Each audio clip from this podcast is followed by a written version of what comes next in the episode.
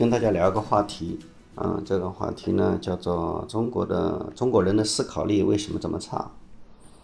嗯，说到这个话题的话，我想肯定有一大堆粉丝啊会有不同的意见。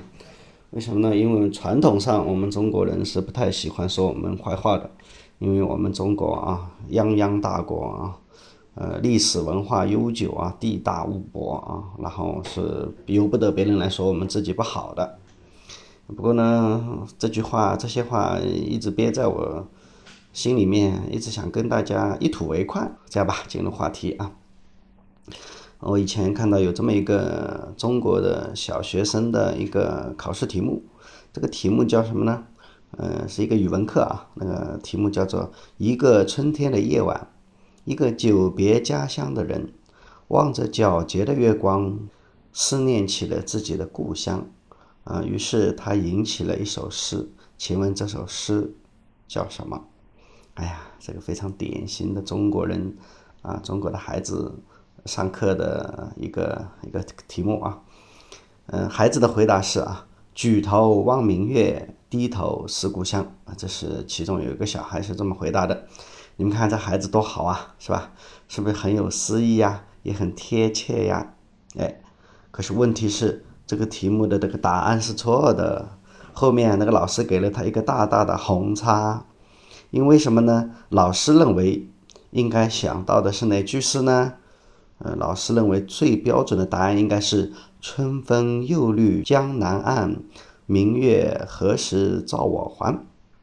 啊，我不知道各位听听众啊，你们是怎么想的？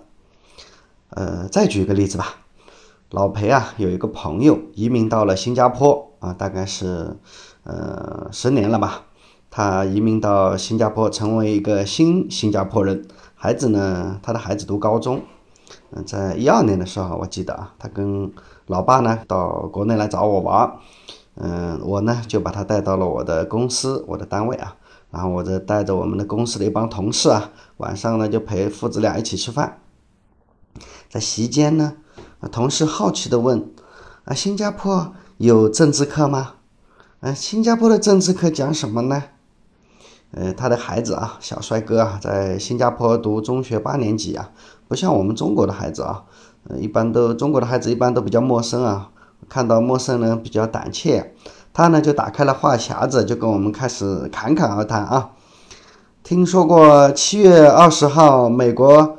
呃，科罗拉多州的电影院枪击案吗？他这么跟我们说，我们那些同事都说知道，知道，知道。嗯，呃，然后这小伙子说了，一名二十四岁的枪手啊，携带了一支冲锋枪在内的四支枪啊，闯入了科罗拉多州啊奥罗拉市的一座电影院，疯狂扫射正在欣赏电影的观众，酿成美国历史上伤亡人数最多的枪支暴力惨剧。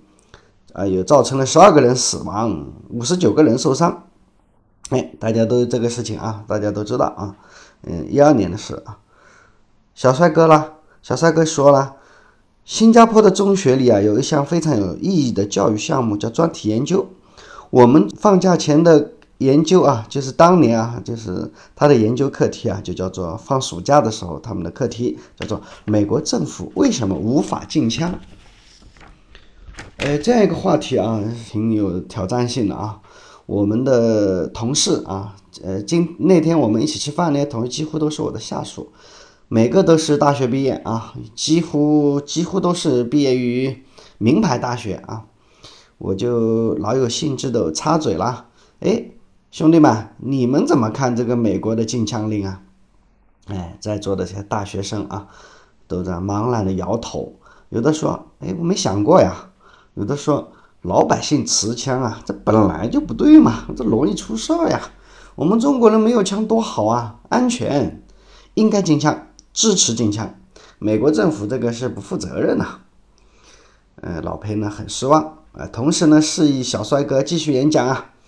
老小小帅哥啊，虚头巴脑的谦虚了一下，说：“哎，其实我这个了解的还不是很深入啦。”只能谈谈目前我对禁枪令的看法，然后他就神采奕奕的跟我们高谈阔论哦，啊，他的老爸呢就在旁边在那点，嗯，不禁的点头啊。世界各国的枪支啊，对那个枪支的问题啊，每个政府啊，基本的做法都有两种。第一种就是干脆禁枪，第二种就是控枪啊。美国是典型的控枪但是不禁枪的国家，一起又一起的枪击案呢，一个又一个无辜的冤魂，昭示着美国啊，枪支的失控啊，已经成为美国的这个社会治安的毒瘤。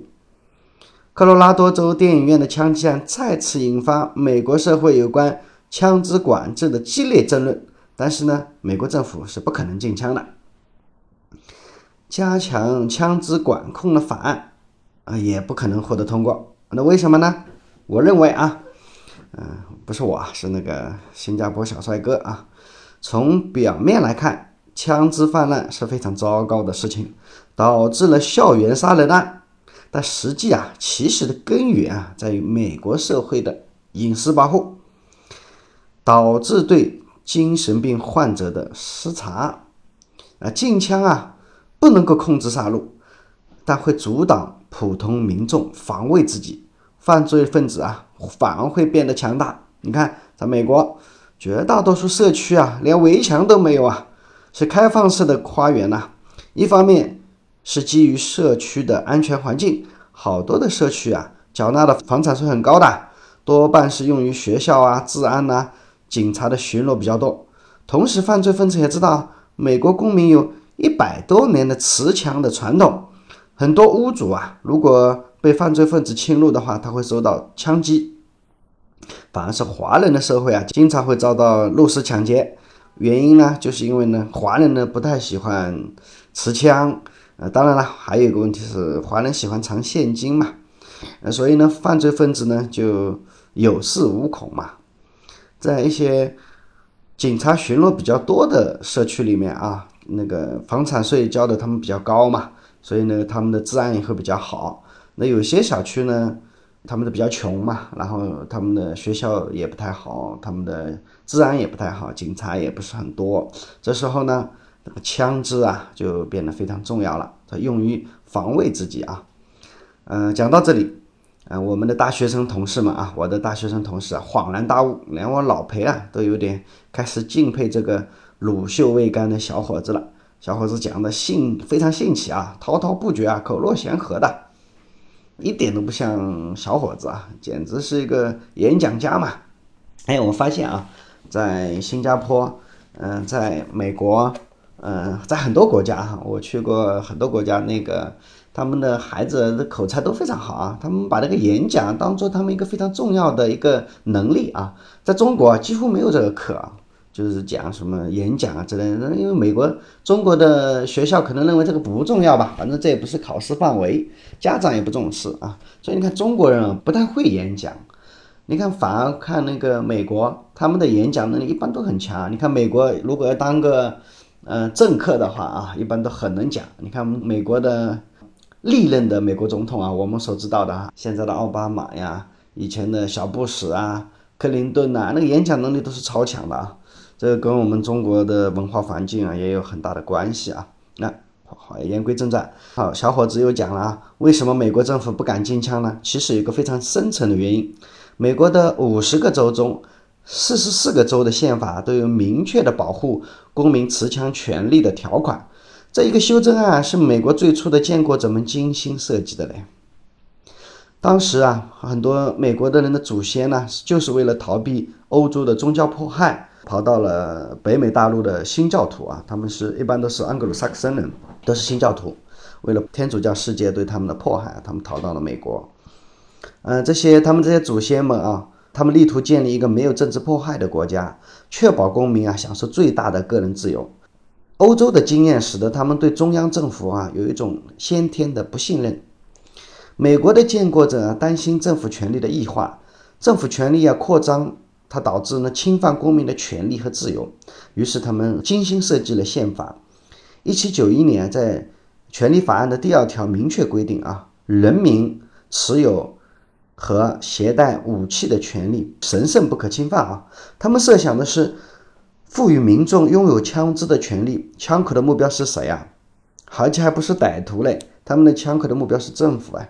看着政府防止他为非作歹，这个是呃他们那个宪法的设计的初衷。呃，全世界范围内啊，对宪法的那个看法都不一样啊。我们中国呢是典型的对这宪法不太重视啊。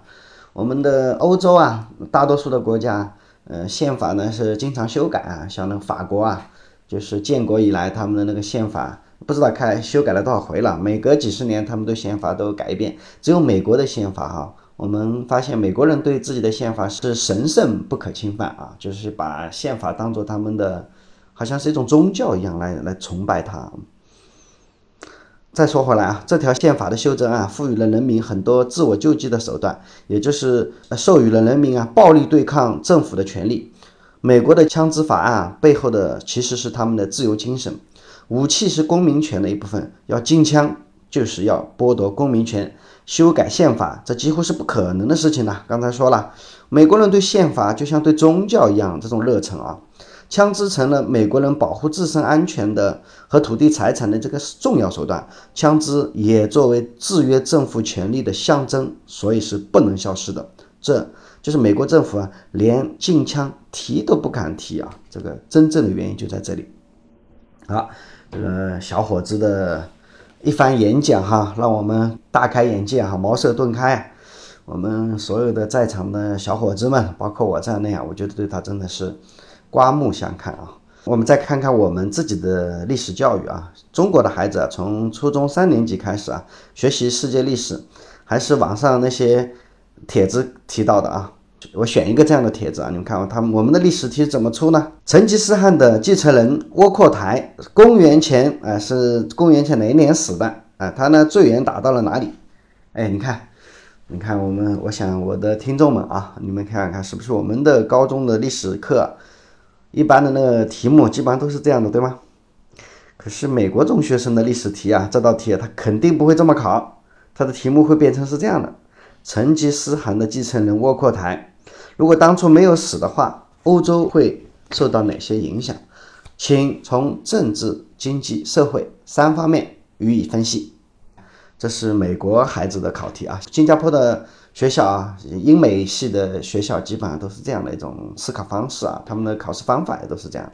我们看一下，在欧美国家，这个孩子啊，呃，有有是有这么回答的啊。这位蒙古的领导人如果当初没有死的话，那么可怕的黑死病就不会被带到欧洲去。后来才知道那个东西是老鼠身上的跳蚤引起的，那个东西叫鼠疫嘛。但是在六百多年前啊。黑死病在欧洲猖獗的时候，谁晓得这个东西叫做鼠疫呀？如果没有黑死病啊，神父跟修女啊就不会死嘛。死神父跟修女如果没有死，就不会怀疑上帝的存在。如果没有怀疑怀疑上帝的存在呢，就不会有啊意大利的佛罗伦萨那里的文艺复兴嘛。如果没有文艺复兴，西班牙南欧就不会强大。西班牙。无敌舰队就不可能建立。如果没有西班牙，意大利就不够强大。安格鲁萨克森人就不会提早两百年强大。日耳曼甚至会控制了中欧。奥匈帝国根本就不存在。老师一看呢，哇，分析的好棒啊！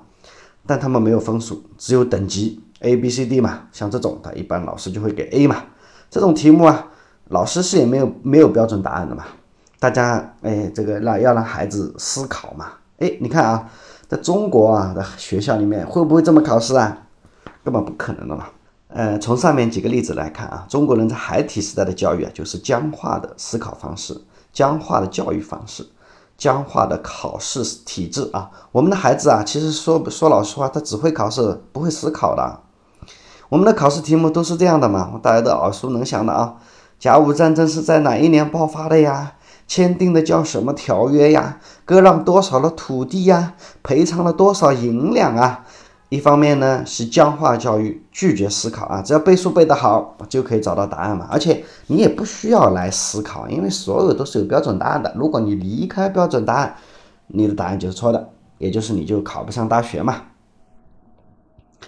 啊，再回想一下，我自己有一个，我在武汉有一个有一个朋友啊，他。呃，大概三四十岁的这样子啊，他有个孩子，大概现在是读初中，读高高一吧，我记得是好像读高一。这个孩子啊，嗯，学校里面不喜欢他，为什么呢？大家都知道啊，因为考试成绩不好嘛。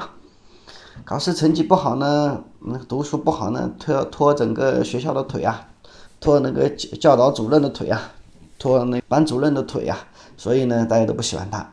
每次呢，学校里面，叫他们夫妻俩参加孩子的班委会啊，他们老师，他们他们夫妻俩都不愿意去，不敢去，怕被老师骂。一个是老师要骂，而且呢，所有的全班的所有的同学、学校的老师，包括连同学的家长还都给他施以这种鄙夷的目光啊！你看这个孩子老是拖我们全班的后腿啊，这太不像话。所以呢，这个他夫家家长夫妻俩就非常的不爽啊，每天都郁闷啊。有一次呢，跟我来来诉苦来着。我说那孩子怎么回事？怎么数学成成绩不好啊？考试怎么都做不好呢？他说：“哎，孩子啊，就是上课他不太认真，不愿意学习。哎，不过我的孩子啊，我的孩子他有他还是有特长的。他呢喜欢啊骑自行车。从初中的时候开始啊，初一初二这孩子啊，他有这个特长啊。我的朋友家在武汉。”他老家在襄阳，从礼拜六一大早他就自己骑这个车一路骑到襄阳。礼拜天呢晚上呢他就骑回来了。哦，你看这孩子啊，这么年轻，他就能骑车骑得这么好，而且呢他对骑车啊他自己有一套自己的理论，而且还特别擅长修自行车呀，呃，然后玩这个山地车呀、公路赛车他都懂啊，都会。哎，我说哎，你等一下啊，像这种孩子啊。如果在美国、在欧洲、在新加坡，像这种孩子，那肯定是天才嘛，是不是？所有的学校都需要他呀。他是啊，但是这个孩子肯定是各个学校的骄傲嘛，是是我们小区的骄傲嘛，对不对？但是你看看啊，这样一个孩子，在中国他基本上就没什么用。所有的孩子，所有的老师都不喜欢他，家长也不喜欢他，学校也不喜欢他，也不大可能考上大学啊，对不对？啊，所以老佩有一个非常有一个极端的说法啊，就是你看，所有的学校，我们中国的学校基本上就是以把那个孩子啊教育成有才华的变成没才华的啊，有特长的教育成没没特长的啊，以这个为前提啊，为什么呢？中国的教育就是这样的嘛，你只要会考试，你什么都好；你只要不会考试，什么都不好，这是两极分化的这样一种基本的思维方法啊。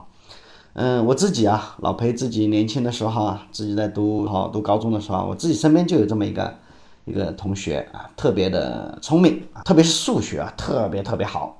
他我们每次考试的时候啊，数学老师就特别喜欢他嘛，他数学特别好，经常会出现这种情况啊。老师走到教室里面，他说：“哎，来来来来，小张，你过来一下，你看看这个题目怎么做呀？老师现在还没想起来怎么做，你帮我看看怎么做法呀？你看看啊。”老师，数学老师特别喜欢他，但这种孩子啊，基本上就不大可能考上大学。为啥呀？数学特别好，英语一塌糊涂，语文基本上就算不懂的。然后这个偏科偏的很厉害啊，在我们中国，我们的培养的要求是叫德智体美劳全面发展，对吧？但是呢，老裴认为啊，你看看啊，这个上帝啊，其实对每个人都是公平的。一个孩子数学很好，一般语文都不怎么样。如果这个孩子物理特别好，英语可能就讲不好，对吧？这是很正常的嘛。那个所有的天才嘛，他都是偏才。所以呢，你看我们中国啊，叫天才。我们中国的天才啊，连大学都进不了的。如果他进了大学呢，基本上他就一定是属于是德智体美劳全面发展了。你看。像在这样一条的德智体美劳全面发展这样一个要求下啊，我们中国的很多很多的天才，连大学都进不了的，连大学都进不了，他只能啊连工作都找不着，然后将来的日子也不好过，是吧？也不大可能考上公务员了，这个这辈子就跟啊那个中国的主流社会基本上就没有什么机会了，啊，这就是我们中国的教育情况。好了今天我们的话题啊，就讨论到这里啊。这就是老裴说的，为什么中国人不会思考啊？从小到大，我们就已经被培养成不会思考的一代了啊。呃，虽然我的这个想法比较偏激啊，希望大家有觉得有不同的想法的啊，可以来跟我沟通嘛。欢迎在节目下方啊，提出一些宝贵的意见啊，有不同的意见，尽快开张。